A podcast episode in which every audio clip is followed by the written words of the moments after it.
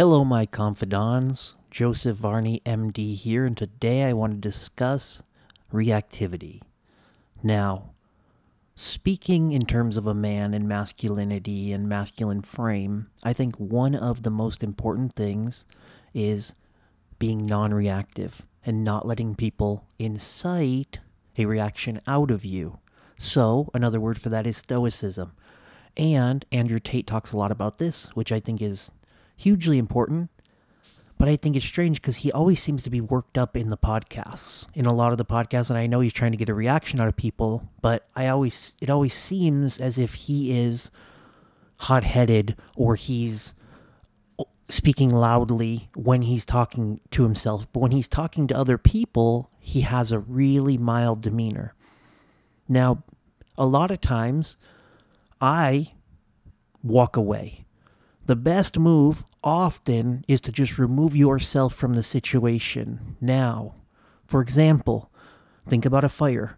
A fire has to have the flame, the fuel, and the oxygen. You are the oxygen. You remove yourself from the situation. You turn it into a vacuum where it can't exist.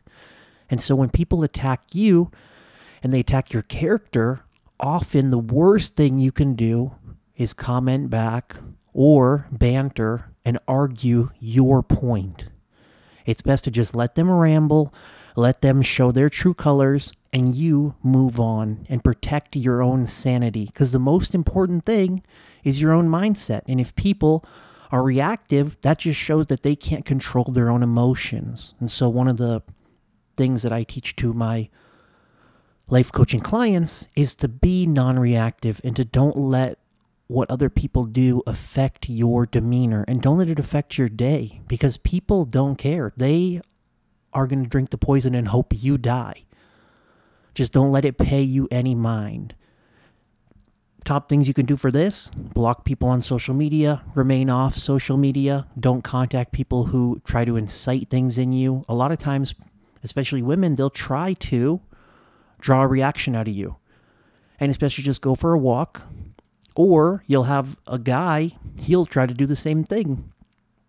I feel like a lot of times the closest people in your life you end up fighting with, right? So, like, for example, your sister. Growing up, they're always there, and so they know how to get under your skin. And so the best thing to do is just don't allow anything to get under your skin. Okay? I know it's easier said than done, but if you mentally train your brain, you will grow better at it. Okay? You guys, I love you. This is one of the tenets that I teach to all my confidants is don't be reactive.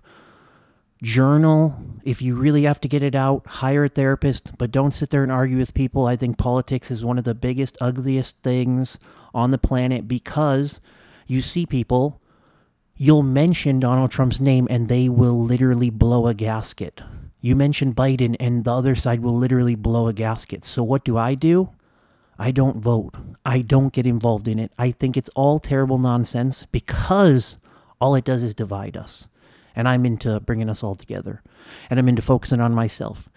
And that's another tenet that a lot of people teach is that you can't control the government. You can only make moves based on what the government does. So make the best move based on the rules. Don't try to change the rules because it'll cost you your whole life. I was in politics for a short period of time and I realized the exact same thing. No matter what I did, both sides were never happy. They were never happy. And so you had to make decisions where the vast majority of people were pissed off eventually let's just say, for example, I make a ruling or I vote on something and 70% of the people are happy. And then the next ruling, 70% of people are happy. And the next ruling, 70% of people are happy. It's never the same 70%. So you really ended up pissing off 90% of the people because of decisions that you were making, trying to look out for them. So again, politics is one, social media is another one, relationships. Do not let what other people do incite a reaction out of you. You guys, I love you. Joseph Varney, MD, out.